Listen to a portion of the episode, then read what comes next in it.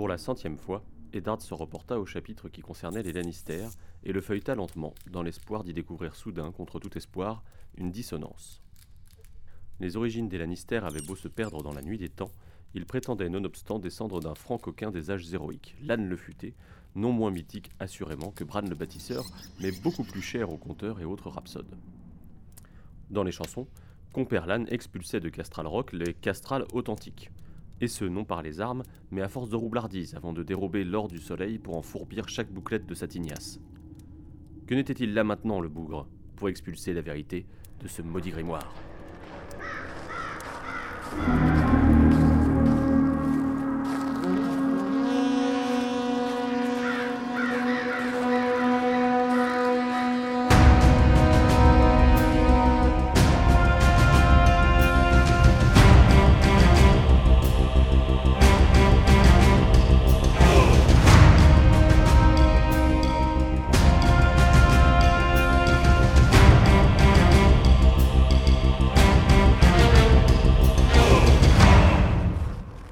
Qu'est-ce que t'es bien toi qui l'a dit le gros matou alors que tu poches pire que le Titanic Ok, cet accent québécois et cette traduction grotesque des pluies de Castamere sont totalement hors sujet en ce qui nous concerne pour ce tout premier épisode de 2024.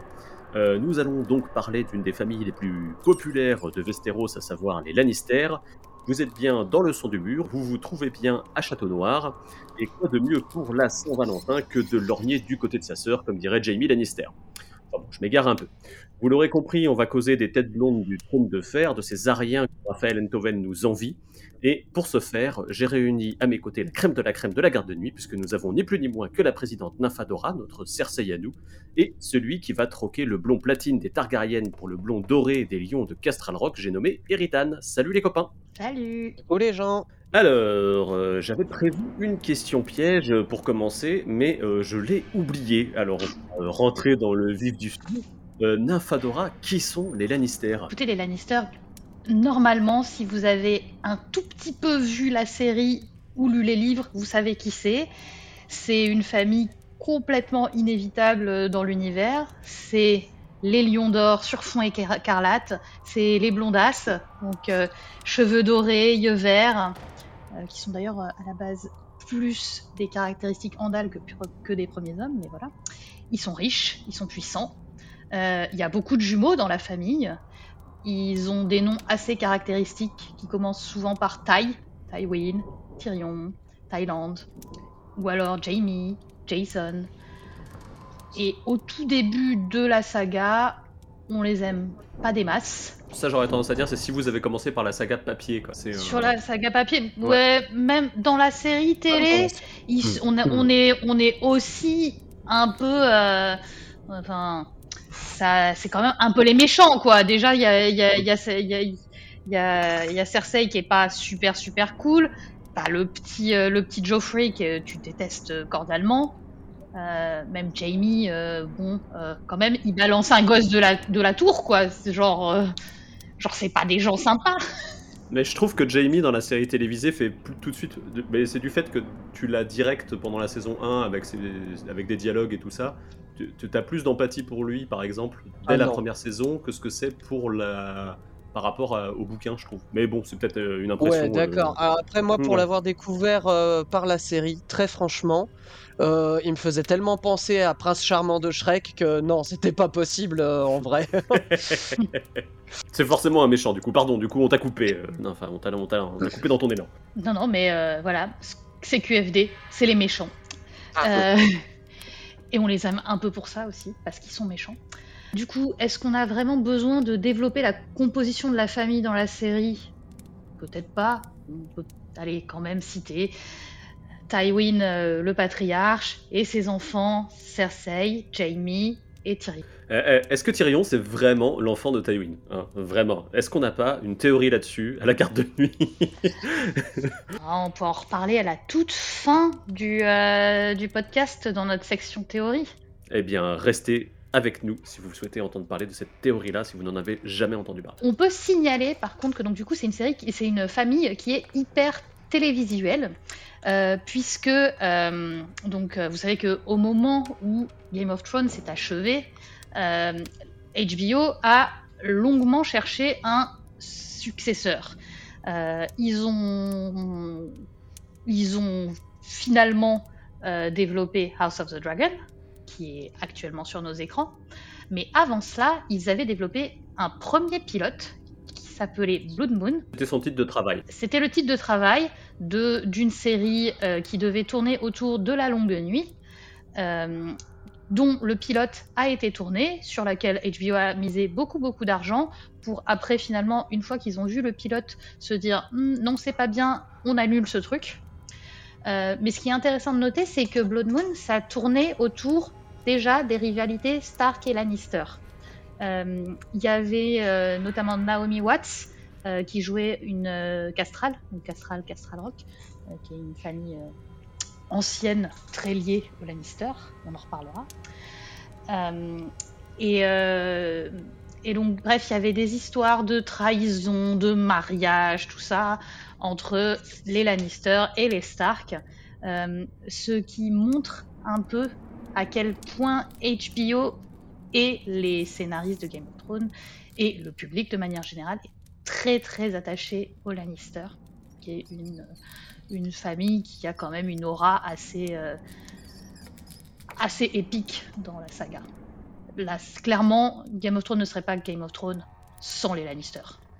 Eridan Oui, euh, je suis complètement d'accord avec ça et surtout, moi j'avais l'impression au fur et à mesure des saisons que euh, les showrunners euh, avaient énormément d'amour, notamment pour le personnage de Cersei, parce que ils l'ont vraiment beaucoup beaucoup mis en avant. Ils lui ont donné des réussites qu'elle n'a pas du tout dans les livres, comme par exemple de tenir tête à son père. Euh, ils ont fait d'elle euh, l'espèce d'antagoniste finale. Alors que bon, il y avait quand même une menace de fin du monde qui planait à côté. Donc euh, oui, effectivement, c'est une famille qui était aimée par les showrunners, qui a été aimée du public, en effet, et qui euh, derrière a un potentiel assez assez grand pour avoir une série pour elle.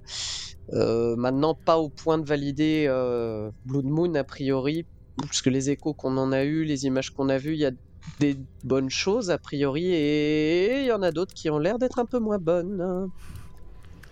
ça. On ne sait pas exactement pourquoi la série a été annulée.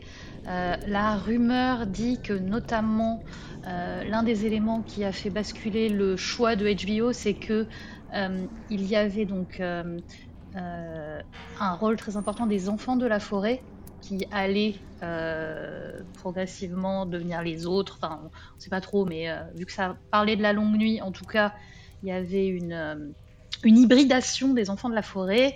Et les enfants de la forêt étaient plus ou moins les méchants. Et il se trouve que les enfants de la forêt étaient aussi black dans la, dans, dans la série, dans le casting. Et que donc du coup avoir les méchants qui sont les noirs qu'on déplace de leur terre, euh, qui sont un peu persécutés et qui sont pas super cool en plus, ça n'allait pas très très très très bien auprès des publics tests. Ouais, c'est un, peu- ceci c'est un peu dit- touchy et ça a vite fait d'être maladroit quoi, comme euh, C'est ça. sujet. Euh, surtout dans une société américaine qui, sur ces questions-là, est quand même, euh, enfin, a encore des, des choses à régler, quoi, on va dire. Donc, euh, effectivement, c'est très maladroit comme choix de casting, si vraiment c'est avéré. D'autant que le pilote a été tourné euh, à l'époque euh, de tout ce, qui, tout ce qui se tramait autour de George Floyd aussi. Donc du coup, euh, je pense que c'était un sujet qu'il Mhm. peut-être il voulait éviter en ce temps-là. De, deux, deux, trois petites précisions concernant Blood Moon. Euh, Juste, euh, tu précisais que ça avait un gros budget. Le pilote, on sait qu'il il avait coûté à peu près 30 millions de dollars. Donc c'est quand même très conséquent. C'est énorme. Et euh, la deuxième petite chose, il y a un truc un peu rigolo quand même, il faut quand même qu'on le mentionne. C'est Jamie Campbell Bower qui devait jouer du coup euh, Lan, donc Lan le futé, si je dis pas de bêtises, euh, qui avait été casté pour ça. Alors vous le connaissez, si vous êtes familier de, des Harry Potter en film, c'est lui qui faisait Grindelwald jeune dans le dernier Harry Potter. Et euh, si, euh, si, vous ne le- si vous regardez Stranger Things, c'est aussi lui qui incarne euh, le personnage de Vecna euh, dans, le, dans la dernière saison. Et, Il n'est pas très reconnaissable. Hein. Bah si, dans les flashbacks, euh, il y dans a les des flashbacks, on voit, voilà, on voit son vrai visage. Donc il a vraiment une tête Oui, de blond parfait pour jouer un Lannister, mais ce qui est rigolo, c'est que Jamie Campbell Bower, il avait déjà joué dans le pilote de Game of Thrones qui a été envoyé à la poubelle pour être complètement retourné et du coup il a sauté de l'épisode 1 alors qu'il devait jouer dans la scène pré-générique avec euh, les gardes de nuit et là il a joué dans Blood Moon dans le pilote et il a ressauté. voilà, c'était pour la Cet univers ne veut pas de lui. C'est ça. Du coup, ce qu'on peut préciser peut-être, c'est que si la maison a des racines euh, très lointaines, euh, en tout cas dans la, dans la série, ils se sont quand même concentrés sur le noyau familial de, de Tywin Lannister, à tel point qu'on a des membres de la famille qui ont un peu sauté, même s'il y a Kevan qui est là un peu en termes de représentation et Lancel, euh, elle est beaucoup plus large dans la saga. Tout à fait. les Lannister, ils sont nombreux. Il y a un paquet de cousins, cousines Lannister. Et peut-être, ou peut-être pas, mais il y a quand même des chances qu'on les, euh, qu'on les revoie euh, dans, les, euh, dans les tomes futurs. Et que les cousins Lannister, la succession Lannister, ait un impact sur, sur les intrigues futures. Oui, et puis qu'elle soit bien plus complexe que juste ah bah ça doit finir dans les mains de Tyrion ou quelque chose comme ça quoi, comme c'est le cas un peu dans la série. Mais bon, on a un petit peu mis la, charrue avant les bœufs, parce qu'on a commencé à parler des castrales, on a commencé à parler de l'âne le futé, Eridan, qui sont ces personnages, et qu'est-ce que c'est l'histoire de la maison Lannister? Ah, alors, le- ce qu'il faut savoir, c'est que à l'origine, Castral Rock n'était pas tenu par les Lannister, mais par la famille Castral, justement. Et l'ancêtre des Lannister, le véritable ancêtre, le fondateur de leur lignée, s'appelle Lann le Futé, Lann the Clever. Euh, à l'époque des premiers hommes, a priori, euh, ce personnage légendaire, donc euh, de l'âge des héros, va réussir à éjecter les castrales de Castral Rock, euh, soit en les tuant tous, soit en les dressant les uns contre les autres. Certaines histoires disent aussi que il a probablement euh, engrossé l'une des filles castrales et euh, s'est débarrassé de, de tous les autres. Bon, bref, il y a tout un tas de légendes autour de la manière dont il s'y est pris pour éjecter la famille d'origine et installer sa propre lignée à la place. L'âne le futé dans le euh, dans la galerie des héros de Westeros, il est du coup un petit peu particulier parce que là où la plupart des autres héros de l'âge des héros sont de grands chevaliers euh, honorables et tout ce que l'on veut, euh, l'âne lui, il va surtout obtenir ce qu'il veut par la ruse. Ce qui d'ores et déjà place la famille un petit peu en porte-à-faux avec les autres, puisque ses origines fondatrices euh, sont basées plus sur euh, la tromperie que euh, sur des hauts faits d'armes, des conquêtes, des constructions, comme ça peut être le cas de Bran le Bâtisseur ou d'autres héros fondateurs. Il y a aussi une petite légende que je trouve mignonnette à propos de l'âne, à savoir que euh, il a volé l'or du soleil pour s'en orner les cheveux, une manière de dire que les Lannister sont blonds. Ou qu'ils sont des voleurs, hein, c'est selon. hein. Oui, aussi, bien sûr. Euh, Par ailleurs, on sait que l'âne, il a été extrêmement prolifique, il a eu énormément de descendants, et c'est de là, a priori, que viendrait le fait qu'il n'ait beaucoup de jumeaux chez les Lannister. Euh, c'est une chose qu'on peut constater encore sur euh, les générations récentes, ne serait-ce que Cersei et Jaime, par exemple. Il y a d'autres théories qui peuvent entourer l'âne, comme bah, le fait qu'il s'y est pris par la ruse pour euh, euh, vider les Castral Rock, euh, pardon, vider Castral Rock des Castrales. Euh, on se demande au sein du fandom si la manière dont il s'y est pris, ça ne préfigure pas un petit peu la suite de ce qui va arriver chez les Lannister, à savoir que euh, quelqu'un, probablement Tyrion, va réussir, ou Varys, ça dépend des interprétations, va euh, essayer de monter les Lannister les uns contre les autres et ils vont finir par s'entre-dévorer euh, les uns les autres. Voilà, donc il y a tout un tas de légendes assez intéressantes euh, autour de l'âne le futé. C'est juste un tout petit peu dommage qu'on n'ait pas la suite des livres sur ces questions-là. Voilà. Après, par la suite, les Lannister ne deviennent pas rois immédiatement, ils vont passer un certain temps à être des petits seigneurs euh, dans les terres de l'Ouest.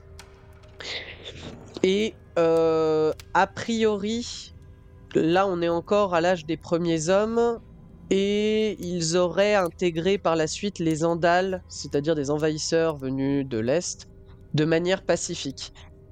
D'où leur phénotype euh, Andal plus que premiers hommes. Ce qui est un peu étrange quand même, c'est qu'il y a des rumeurs comme quoi l'âne le futé lui-même serait un Andal. Donc bon, bref, on ne sait pas bien exactement euh, ce qu'il en est des origines de cette famille. Quoi qu'il en soit, euh, elle vient d'un métissage. Pour la suite, bon, ils vont réussir à s'imposer dans les terres de l'Ouest comme les big boss euh, sans, trop de difficultés. Martin n'a pas énormément écrit dessus. Il raconte juste de manière assez parcellaire que les Lannister affrontent énormément les Fernés parce que bah, c'est quand même leur voisin immédiat. Mais surtout, là où Martin va être plus prolifique, c'est sur la suite de l'histoire des Lannister, donc notamment les Lannister à l'époque des Targaryens. Au moment de la conquête de Aegon Targaryen, le roi Lannister c'est Loren, qu'on surnomme Loren l'ultime, ou Loren the Last, parce que c'est le dernier. Et ce roi-là, Loren Lannister, va dire Ah non, non, non, moi je me soumets pas aux Targaryens, je vais au contraire m'allier avec euh, mes voisins du bif. Donc à l'époque, le bif c'est tenu par euh, Mern Jardinier. Et ils vont essayer de résister euh, à la poussée Targaryen. Ils vont d'ailleurs euh, réussir à euh, agglomérer la plus grande armée euh, jamais vue à Westeros, sauf que en face, les Targaryens ont trois dragons, qu'on est en plein été, que les blés sont mûrs et que bah, la bataille du champ de feu est une véritable, je peux même pas dire boucherie là tout de suite, c'est un barbecue finalement, un barbecue de lions et de mains vertes. Et Lorraine Lannister va réussir à s'enfuir parce que les Lannister sont, lâches finalement, contrairement aux jardiniers qui, sont tous morts euh, dans le feu. Lorraine va réussir à survivre, il est capturé très rapidement après et il va se soumettre. Par la suite, alors au premier siècle, on a pas mal d'informations sur ce que deviennent les Lannister à cette époque-là. Euh, ils vont essayer d'être en concurrence avec les Hightower, les Baratheon, les Velaryon, un peu les Tully aussi au tout début, pour devenir la deuxième famille du royaume et tenter de se rapprocher du pouvoir Targaryen. Mais, contrairement aux autres familles que je viens de citer, les Lannister, ils sont encore trop fiers à cette époque-là pour euh, bah, soit obtenir des charges au sein du conseil restreint euh, des rois Targaryens, soit même pour euh, se marier et devenir juste des consorts. Donc ils vont avoir des tentatives de rapprochement avec les Targaryens qui vont être beaucoup plus maladroites que les autres maisons que j'ai citées juste avant. Notamment à l'époque de Mégor Targaryen, ils vont soutenir très très mollement et de très loin un prétendant au trône euh, qui va euh, tenir tête à Mégor. Enfin, tenir tête, pas très longtemps d'ailleurs, hein, il finit très vite par mourir. Par la suite, ils tentent de euh, se marier avec une veuve Targaryen qui a un dragon, donc ils espèrent bien obtenir un dragon en fait, parce que la veuve Targaryen en soi, ils s'en foutent un peu. ça ne fonctionne pas là non plus en lançant un au moment du Grand Conseil, ils vont soutenir Viserys. Et là, cette fois, leur, euh, leur tentative va plutôt bien fonctionner, puisque, comme on le sait, Viserys Ier devient roi face à Rhaenys et les descendants de Rhaenys. Et du coup, les Lannister, à ce moment-là, se rapprochent un petit peu du pouvoir.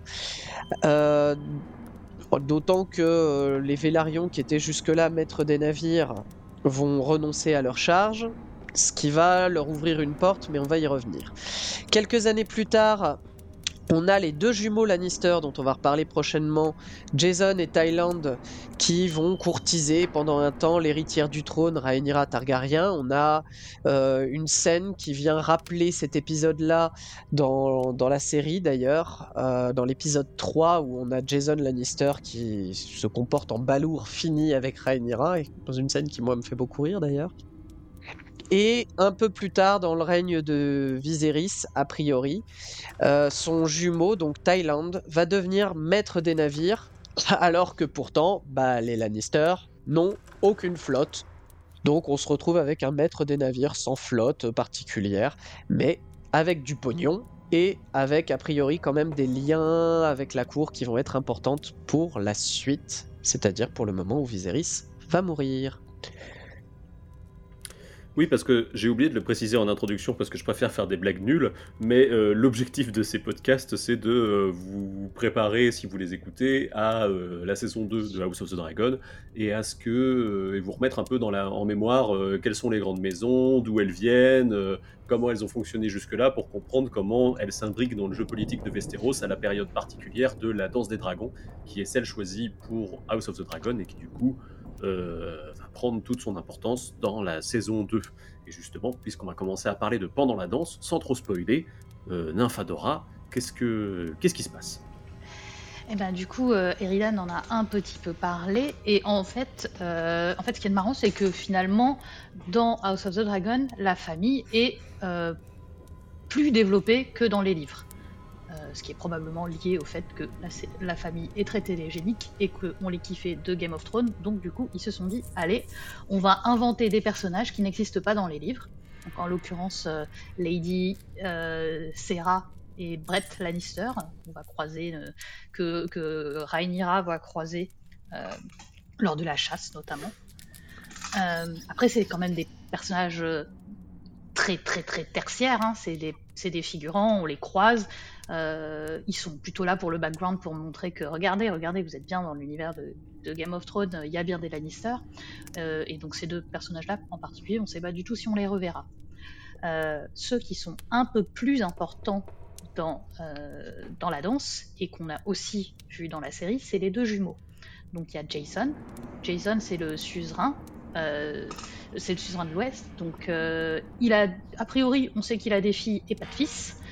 Euh, et donc, euh, voilà, il est marié, tout ça, machin. Euh, et il a un jumeau qui s'appelle Thaïlande et que lui, on a pas mal vu puisqu'il fait partie du conseil restreint de Port-Réal au moment où ils sont, où le conseil restreint est gouverné par les Verts. donc, ce qui nous fait dire que les Lannister ont suivi le parti d'Alicent et de Otto Hightower et ils sont côté vert. Euh, a priori plutôt par opportunisme, hein, mais parce qu'on sait que globalement les Lannister, ils vont quand même globalement ouvrir le vent, et plutôt du côté des gens pas forcément les plus... Euh, enfin, pas euh, les gens qui... vers les gens qui pourront leur apporter le plus d'argent et de pouvoir derrière. Donc en l'occurrence, Thaïlande, il devient grand argentier. puisque en plus on n'a pas vraiment de flotte royale quand on est sous les verts. Voilà, voilà. Et donc, euh, euh, tous les deux vont être a priori assez importants dans la seconde saison. On les reverra. Euh, et je ne vais pas développer plus pour ne pas spoiler la saison 2.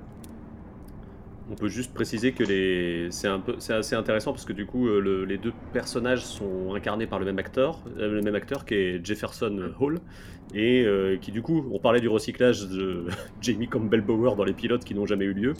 lui, pour le coup, c'est du recyclage de la saison 1 de Game of Thrones où il venait jouer l'écuyer Harin qui se faisait, qui se faisait éclater dans l'enquête de Ned Stark. Voilà, donc c'est pour ceux qui ne seraient pas encore au courant via les nombreux mèmes sur ce personnage euh, et qui nous suivent que il euh, y, a une petite parenté d'acteurs à ce niveau-là. Si vous avez déjà vu ce visage et que vous vous dites je l'ai déjà vu dans Game of Thrones, c'est normal, il y était.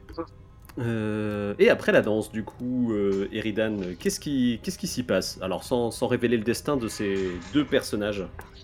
Alors, ça va être euh, compliqué de faire court parce que Martin s'est vraiment fait plaisir euh, sur cette partie-là et on sent qu'il a pensé le truc et qu'il l'a beaucoup développé. Euh, alors, dans l'immédiat de l'après-danse, on ne sait pas vraiment. Il y a des choses que je vais taire en plus parce que ce serait donner beaucoup trop d'informations sur la danse elle-même. les Lannister vont perdre euh, leur lien privilégié avec les rois targariens a priori au bout d'un certain temps. Et euh, à nouveau ils vont retourner euh, bah, pas dans l'anonymat mais au moins dans leur terre à eux et ne plus trop jouer un rôle important auprès du, conseil restreint auprès des rois targariens. On les retrouve du coup comme souvent avec les grandes familles lors des rébellions Feu Noir, où les Lannister prennent le parti de Daeron euh, Targaryen contre Daemon Feu Noir. Mais ils se font un petit peu éclater et du coup, euh, bah, ils passent un peu pour des minables à cette occasion. Enfin, personnellement, c'est l'interprétation que j'en ai. C'est surtout la génération juste après qui va être intéressante en fait, parce que un des puinés euh, de Lord Lannister va devenir à son tour seigneur suzerain et va avoir une destinée assez importante et très liée avec les Targaryens. Ce puiné, c'est Gérold Lannister, Gérold le Doré, qui va être très proche des Targaryens et notamment d'Aegon V, euh, il va notamment, Gérold, être très important lors du Grand Conseil de 233, parce qu'a priori, il utilise sa verve et, son argent pour faire en sorte que Aegon V soit bel et bien reconnu comme euh, l'héritier légitime de la couronne. Et donc par la suite, les deux familles vont être euh, très très liées. Il faut voir de toute façon qu'avant le Grand Conseil, Gérold a très probablement des liens avec Aegon, puisque un de ses fils est l'écuyer d'Aegon. Et qu'en plus de ça, le père Gérold, il est marié avec une femme qui est très importante, c'est Rohan Tissier, alors, si vous n'avez pas lu les nouvelles de Dunkelhoff, vous ne savez pas qui c'est. Et si vous les avez lues, bah, peut-être que, comme moi, vous avez des petits cœurs dans les yeux. Parce que Rohan Tissier, on la voit dans la deuxième nouvelle, et qu'elle est grave badass, et qu'elle est grave trop cool. Et je ne développe pas plus. Mais si vous, avez lu et que vous avez un peu oublié qui c'est, par contre, vous pouvez aller écouter le podcast sur Dunkelhoff, ça vous spoilera pas, parce que vous en aurez déjà lu. Exactement. Après Gérold, va s'ouvrir une période petit peu compliqué pour les Lannister. Euh, c'est son troisième fils qui va lui succéder. Ses deux fils aînés, qui étaient des chevaliers brillants et tout ce qu'on pouvait attendre de futurs seigneurs, sont décédés. Et son troisième fils, Titos, est quelqu'un de faible, d'indécis, de euh, d'un peu nul, très honnêtement. Et Titos étant l'un des pires gouvernants qu'on puisse imaginer, va amener les terres euh, de l'Ouest euh, vers la ruine et vers des rébellions ouvertes de leurs vassaux.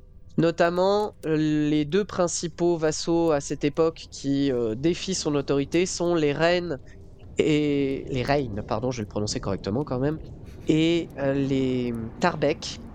Je rentre pas dans le détail parce que réellement ce serait trop long, mais euh, si ça vous intéresse, je vous conseille de lire les chapitres de l'encyclopédie euh, The World of euh, Ice and Fire ou les origines de la saga.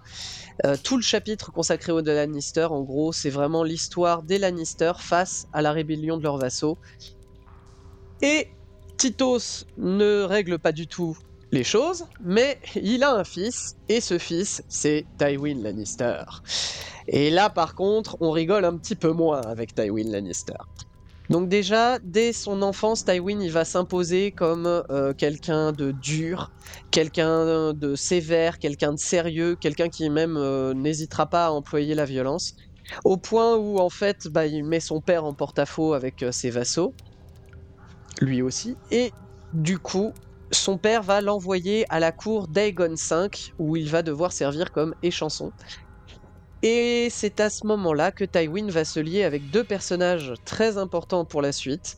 Aerys II, qui va devenir Aerys le Foll, et euh, Stéphane Baratheon, dont on parlera plus euh, dans le podcast Baratheon. Euh, Tywin, vers ses 20 ans, il devient chevalier et participe à la guerre des rois à Neuf Sous. C'est la dernière des grandes rébellions Feu Noir. Et Lorsqu'il revient de euh, cette expérience guerrière, il est l'héritier euh, légitime euh, des, terres de l'Ouest, il est un chevalier mérite, il a des copains chevaliers avec lui, et il décide qu'il va marave les Tarbeck et les Reines. Sauf qu'il y a son père à côté qui est toujours vivant et qui dit Eh non, non, non, moi je suis pas trop d'accord quand même. Et là, Tywin fait un truc assez fifou. Il lui dit Ah non, mais toi, on ne te demande pas ton avis tu te tais, tu vas, tu vas sauter ta maîtresse si tu veux, mais par contre maintenant le gouvernement c'est moi qui décide. Donc Tywin va réprimer la rébellion des Tarbeck et des Reines avec la violence qu'on lui connaît, avec l'efficacité aussi qu'on lui connaît.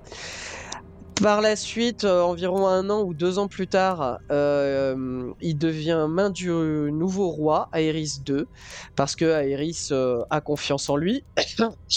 Grossière erreur. Et pendant des années, Tywin va servir à Eris. Euh, à cette époque-là, on peut avoir différentes interprétations de leur rapport. Bon, déjà, on va noter que Tywin est fidèle à Iris sur toute la période, que contrairement à ses ancêtres, il accepte d'être un serviteur auprès d'Aerys, qui ne se prive pas de le lui rappeler d'ailleurs, que Aerys l'humilie assez souvent, que ce soit justement en lui rappelant qu'il n'est qu'un serviteur en tant que main du roi, ou euh, en faisant des blagues graveleuses sur la femme de Tywin, ce qui passe très très mal. Mais il va accepter de subir les humiliations et les déceptions parce que peut-être il a dans l'idée qu'à un moment donné, Aerys va euh, finir par ouvrir les yeux et surtout, Tywin, il a une idée en tête. Il a envie de marier sa fille, Cersei, à Rhaegar. Nouvelle humiliation pour lui, euh, Tywin lui dit Ah non, non, non, non, non, moi j'ai pas prévu ça pour mon, héritier, hein, je, veux un peu mieux que la fille d'un serviteur. Ok, merci. Et surtout, euh, au moment du grand tournoi d'Arenhall, euh, Aerys qui se défie complètement de Tywin à cette époque et qui en a une euh, peur bleue, va nommer Jamie dans la garde royale et c'est le point de rupture. Jamie était l'héritier de Tywin à cette époque-là. En prenant Jamie, en le mettant dans la garde royale, Aerys vient de le priver de son héritier, et du coup, son nouvel héritier, c'est Tyrion. Euh, Tywin le, vit pas bien du tout, et là il dit allez, bah c'est bon, trop c'est trop, je démissionne. Donc il abandonne la charge de main du roi, et pendant euh, un an ou deux ans, euh, il va bouder à Castral Rock, un petit peu à la manière de Mécart. Et là-dessus éclate la rébellion de Robert Baratheon. Big up à Babar quand même, et je crois que Nympha, tu voulais réagir à ce qu'était en train de raconter Eridan. Euh, ouais, non, mais c'est parce qu'en fait, euh, je voulais juste souligner, quand vous lisez le chapitre de World of Ice and Fire, d'être quand même un poil vigilant, parce que ce bouquin, donc, était, c'est un bouquin qui, existe dans l'univers du Trône de Fer, hein, c'est un, bouquin qui a été écrit par un maître. Euh, et en fait, le, le livre est écrit pour Geoffrey puis Tommen, pour le roi des Sautes de Couronne. Et donc, en fait, il est très, très, très laudateur de Tywin. Euh, on sent qu'il y a quand même un poil de biais dans, euh, dans les propos euh, du, qui sont remportés. Bah, D'autant que l'une des sources principales du maître, c'est Paisel. Et Paisel lui-même n'est pas un observateur très objectif quand il s'agit de Tywin Lannister, effectivement. Euh, pour continuer du coup la petite histoire, euh, au moment où la rébellion de Robert Baratheon éclate, Tywin va très prudemment rester en retrait. Il ne choisit aucun camp. On peut penser qu'à cette époque-là, il y a certains indices qui le montrent en tout cas, il attend aussi un petit peu de voir si Aerys ne va pas juste revenir la queue entre les jambes pour le supplier de l'aider et de le défendre. Sauf que Aerys est trop fier pour ça. Et du coup, vers la fin de la rébellion, euh, Tywin se dit qu'il faudrait quand même pas voir être dans le camp des perdants. Et là, il va commettre un acte très Lannister, justement, euh, avec très peu d'honneur et avec beaucoup de mensonges. Il va se présenter devant Port-Réal avec toute son armée et euh, faire croire à Aerys qu'il vient pour le défendre. Et là-dessus, justement, nous avons Varys qui dit au roi ah, c'est peut-être pas une bonne idée de lui ouvrir les portes. Et à côté, Paisel, au contraire, qui lui dit oui, oui, oui, oui, oui, oui, oui. Tywin est quelqu'un de fidèle et de fiable, allez-y, ouvrez-lui vos portes. La suite, on la connaît. Euh, Port-Réal est mis à sac par l'armée Lannister. Les troupes de Tywin, guidées par Amory Lorch et... Euh, San... euh, pardon, pas Sandor, bien sûr que non, Grégor Clegane, prennent d'assaut le donjon rouge et mettent à mort tout ce qu'ils trouvent. Jamie, pendant ce temps-là, tue Aerys et le pyroman qui lui servait de main du roi à ce moment. Bref, les Lannister vont s'acheter leur pardon auprès des rebelles dans le sang, ce qui va donner lieu à des choses un petit peu compliquées par la suite. Parce que d'un côté, on a Robert avec le soutien complaisant de John Arryn qui dit euh, c'est les guides, on a tué des enfants, on a tué euh, une femme qui n'avait rien à voir avec le Schmilblick, Elia Martel, mais euh, c'était la guerre, donc c'est comme ça, c'est des choses qui arrivent. Et à côté, on a les Martel qui bah, déjà réclament vengeance ou justice, appelez-le appelez -le comme vous voulez, et Ned Stark qui dit bah moi qui suis un petit peu bouffi d'honneur, non, je suis désolé, je suis pas trop d'accord. Il y a quand même un gros problème à avoir un régicide dans la garde royale et à avoir un Tywin Lannister qui se permet de massacrer des enfants comme ça sans que ça choque personne. Au final, malheureusement, c'est le point de vue de, Robert et de John Arryn qui va l'emporter. Et quelques temps plus tard, euh, afin de renforcer l'alliance Lannister-Baratheon, John Arryn va suggérer le mariage de Robert Baratheon avec Cersei Lannister, ce qui offre au début de la saga une euh, influence énorme et une puissance euh, incroyable politiquement parlant aux Lannister à la cour. Je rentre pas dans la suite de la saga, bien entendu, lisez-la, regardez euh, la série. Non, ne regardez pas la série, lisez les livres, c'est beaucoup mieux.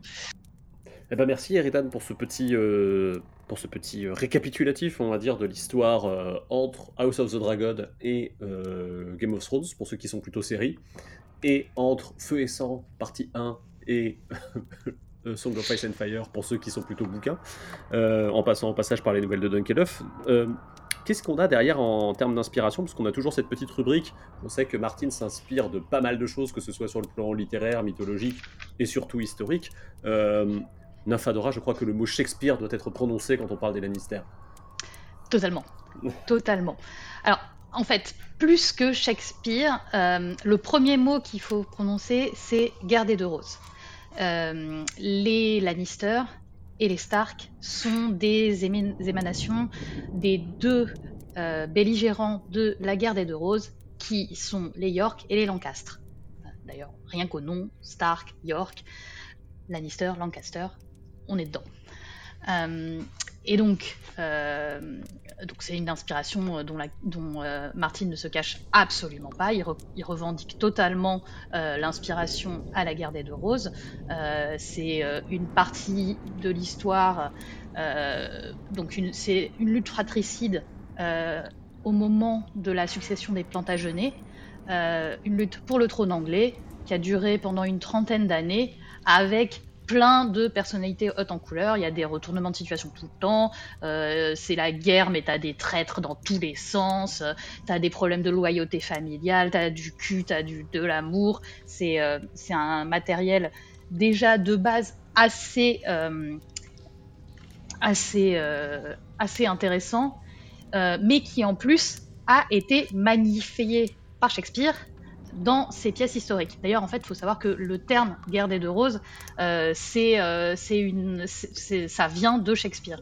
Euh, c'est, Shakespeare qui, dans ses pièces historiques, a surnommé pour la première fois la période la guerre des deux roses. Shakespeare, lui, il a fait dans ses pièces une rendition assez popcorn de la guerre des deux roses, et Martine euh, qui est fanat d'histoire, mais qui en plus, en tant qu'anglo-saxon basique, qui en plus a fait des études, euh, des études d'anglais euh, et a étudié Shakespeare, et donc a aussi tout un imaginaire qui est beaucoup lié à la guerre des deux roses de Shakespeare, donc va encore plus s'inspirer de cette période et de cette période telle qu'elle est racontée dans... Alors notamment, on peut souligner un énorme parallèle entre euh, Tyrion Lannister et Richard III, donc le héros de la pièce Richard III. Euh, il y a même des, certains discours de, Shakespeare, de, Tyrion qui sont euh, vraiment des échos complètement directs au dialogue de la pièce. Alors, on trouve aussi des échos de Richard III dans d'autres personnages de la saga, typiquement euh, Stannis a aussi un petit côté Richard III par certains aspects. Mais donc euh, voilà, donc euh, en tout cas les pièces historiques de Shakespeare, donc Richard III en, premier lieu, mais tous ces Henri, tous ces, enfin voilà, c'est vraiment la base de la base quand on parle des inspirations Lannister. alors il y a aussi un peu de, Maurice Druon et de et des rois maudits, avec notamment euh, Cersei Lannister qui rappelle un peu Isabelle de France, donc la Louve de France. Euh, mais euh, typiquement, Cersei, elle a aussi beaucoup d'aspects de Lady Macbeth. donc, elle aussi, c'est aussi un, un, personnage très shakespearien. on peut aussi citer dans les inspirations Lannister, toutefois, quand on parle de Cersei, une, donc marche pour sa marche de la honte, un épisode pour le coup largement postérieur à, la guerre de Rose, mais qui est, la, marche de la honte de Jane Shore, qui était la maîtresse d'Edouard IV et qui, euh, a suivi une marche de la honte. Et euh, Martin s'est directement inspiré de cet épisode pour, le, pour l'épisode que vit Cersei. Euh, sinon, non, après, dans les petites inspirations, on peut aussi noter que Martin revendique le fait que quand il visualise Castral Rock, il imagine euh, le rocher de Gibraltar. Euh, donc, euh, je vous invite à aller sur Google et visualiser le, le, rocher de Gibraltar pour, pour plus de, de, de visuels. Mais en tout cas, c'était clairement ce qui avait été choisi pour les visuels qui, allaient être faits de, justement de la série Blood Moon, qui devait se passer à Castral Rock. Et pour le coup, si vous avez vu les visuels, il y avait quelque chose de très antiquité méditerranéenne qui avait été choisi aussi et qui du coup s'accordait bien avec ce type de visuel. Après, euh, vous avez aussi un peu de, du conte de Warwick euh, dans Tywin Lannister, euh, donc qui est Richard Neville, qui était comte de Warwick et qui est aussi surnommé le, le faiseur de roi aussi une autre inspiration du, de, de House of the Dragon, mais pas que. Il aime bien ça quand même. Ouais, il, aime. Ben, c'est-à-dire que Martin, il tourne un peu en boucle sur certaines de ses inspirations, hein, euh, et il aime beaucoup, beaucoup, beaucoup la période de la guerre des deux roses. Euh, et toute la période Plantagenet, toute la période, c'est vraiment euh, un, une de ses très très très très très grosses inspirations. Donc, Tywin reprend énormément de la personnalité de Warwick telle que décrite par Shakespeare.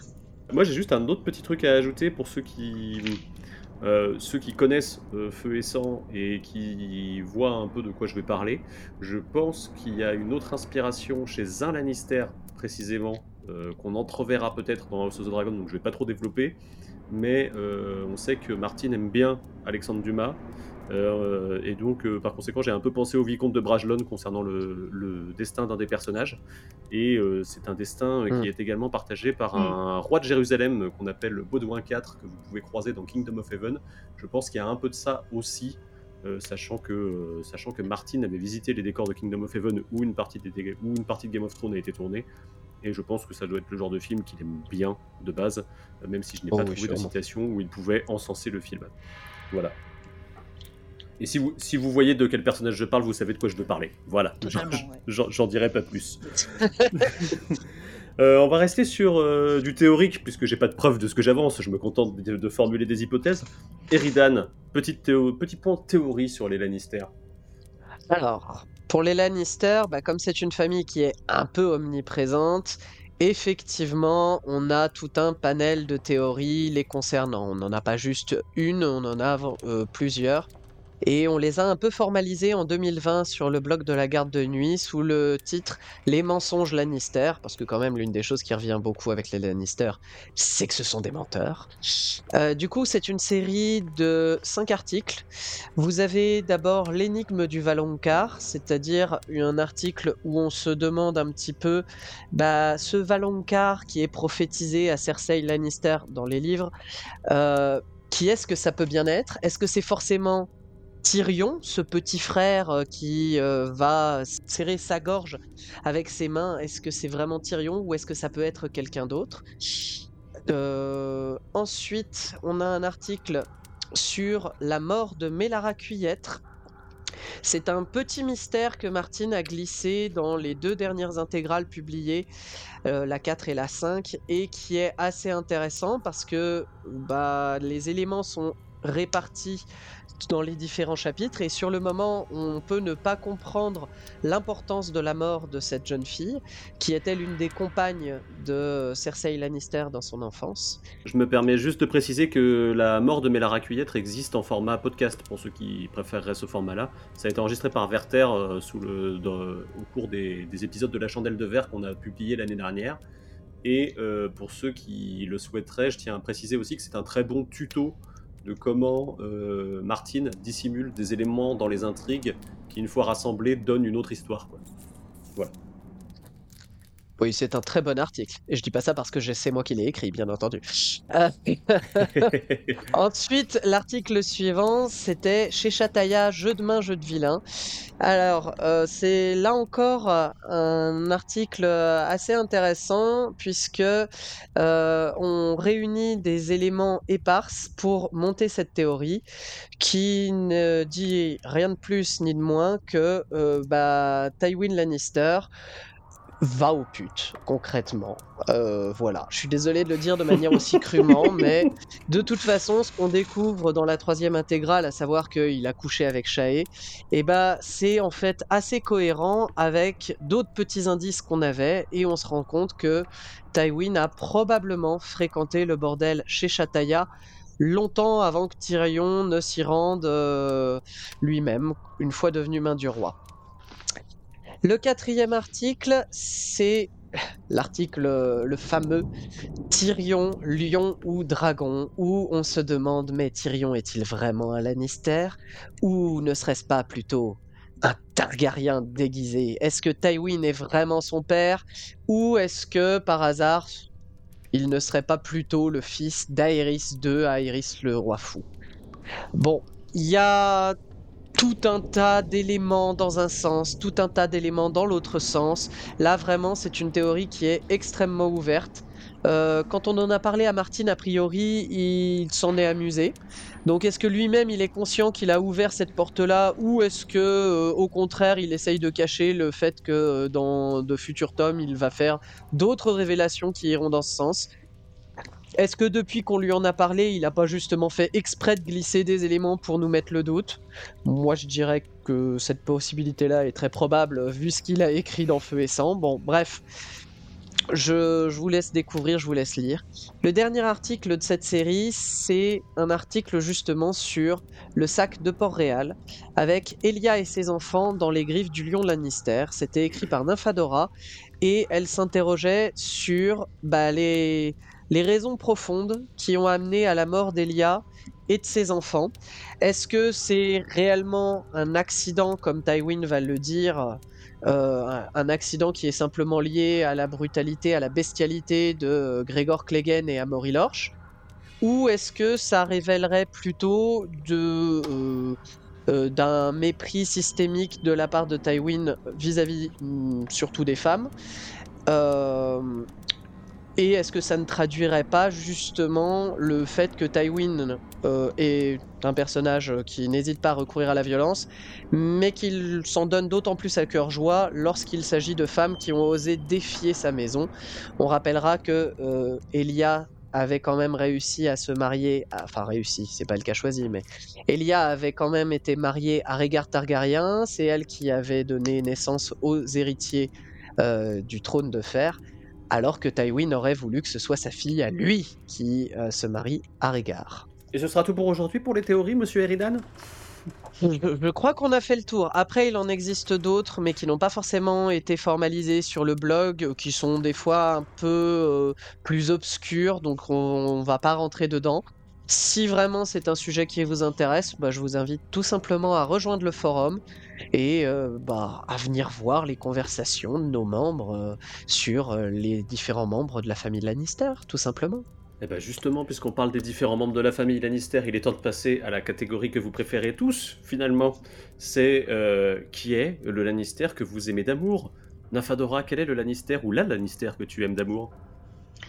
Alors, mon préf, c'est quand même Tyrion parce que forcément c'est la réponse ultra facile pour tout le monde. Euh, mais du coup, j'ai, je suis en dehors des, euh, des ultra, euh, ultra connus. j'ai une petite préf, c'est Jenna Lannister, c'est la petite sœur de Tywin. et elle me fait trop rire. Elle est incroyable. Elle, est incroyable, elle est géniale. Elle est, elle est, elle est, mais alors elle est hyper intelligente, elle est super vive et elle est super directe. Et elle, elle, a des, tout le temps des petits commentaires salaces. Elle est, elle est vraiment, mais elle est géniale. Elle est, euh, elle est truculente. exactement. Elle est truculente. Elle est, elle est géniale. C'est un personnage qui apparaît dans la, la, la quatrième intégrale quand euh, Jamie est sommé par, euh, par Cersei d'aller euh, lever le siège de euh, Vivzeg, pour le coup. Et j'en profite tant que j'y suis, puisque... euh, Ah, Eridan, j'ai dit une bêtise. Non, non, non, non, au contraire. Moi, je Ah, voulais juste rajouter que euh, Jenna est l'une des rares personnes qui dit qu'elle aime Tywin, et rien que pour ça, je la trouve aussi un peu trop forte, effectivement. Et euh, bah, tant qu'on est par là-bas, moi je vais en profiter pour donner le mien de Lannister préféré, puisqu'il s'agit de Daven Lannister, euh, qui pour le coup est un personnage qui, dont on entend un peu parler en périphérie pendant les premières intégrales, mais qui prend de l'importance à ce moment-là. Euh, c'est le Lannister qui refuse de se couper les cheveux et la barbe tant qu'il n'aura pas euh, libéré son père, si je dis pas de bêtises. Et Oui. par, par conséquent, ça fait partie de ces Lannister en fait qui sont un peu moins guindés que, que les trois qu'on connaît principalement, les quatre, on va dire qu'on connaît principalement. Et je trouve que ça fait du bien dans le paysage de cette famille qui a l'air d'être toujours dans la, dans la manipulation, dans, le, dans le, la retenue aussi, euh, d'avoir euh, Jenna et Daven d'un coup, ça fait une petite bouffée d'air frais et on se dit, hé, des Lannister sympas, c'est cool. Enfin, voilà. et toi, Eridan? Euh, bah, moi, j'allais partir comme Nympha sur l'évidence, enfin Tyrion, évidemment. hein. Je dois dire que j'aime beaucoup Jaime post-amputation aussi, quand même. J'aime Version Ned Stark de Jamie, c'est ça C'est un peu ça, ouais. Euh, si je devais aller chercher un personnage un peu moins connu, du coup, à part Jenna et Daven qui ont toute ma sympathie, euh, bah moi je pense à Thaïlande.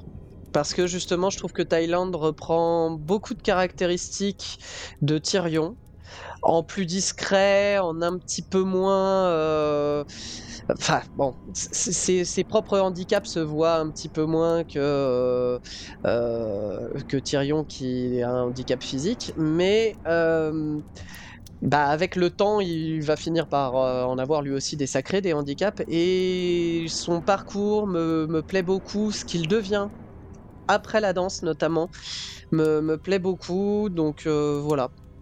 Une fois n'est pas coutume, je vais aller dans Feu et Sang pour mon pré- personnage préféré, pour mon Lannister que j'aime d'amour. Tyland Lannister, c'est mon préf, je pense.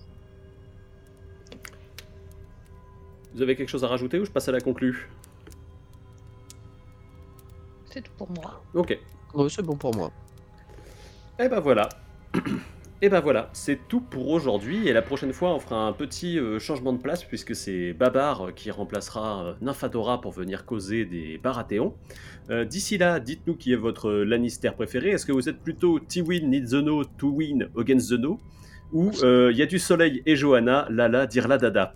Euh, que vous ayez la réponse à cette question ou non, n'hésitez pas à nous mettre des petits emojis pognon et lionceau en commentaire de ce podcast. Vous pouvez aussi nous suivre sur les réseaux sociaux ou nous soutenir via le Hello Asso de la garde de nuit.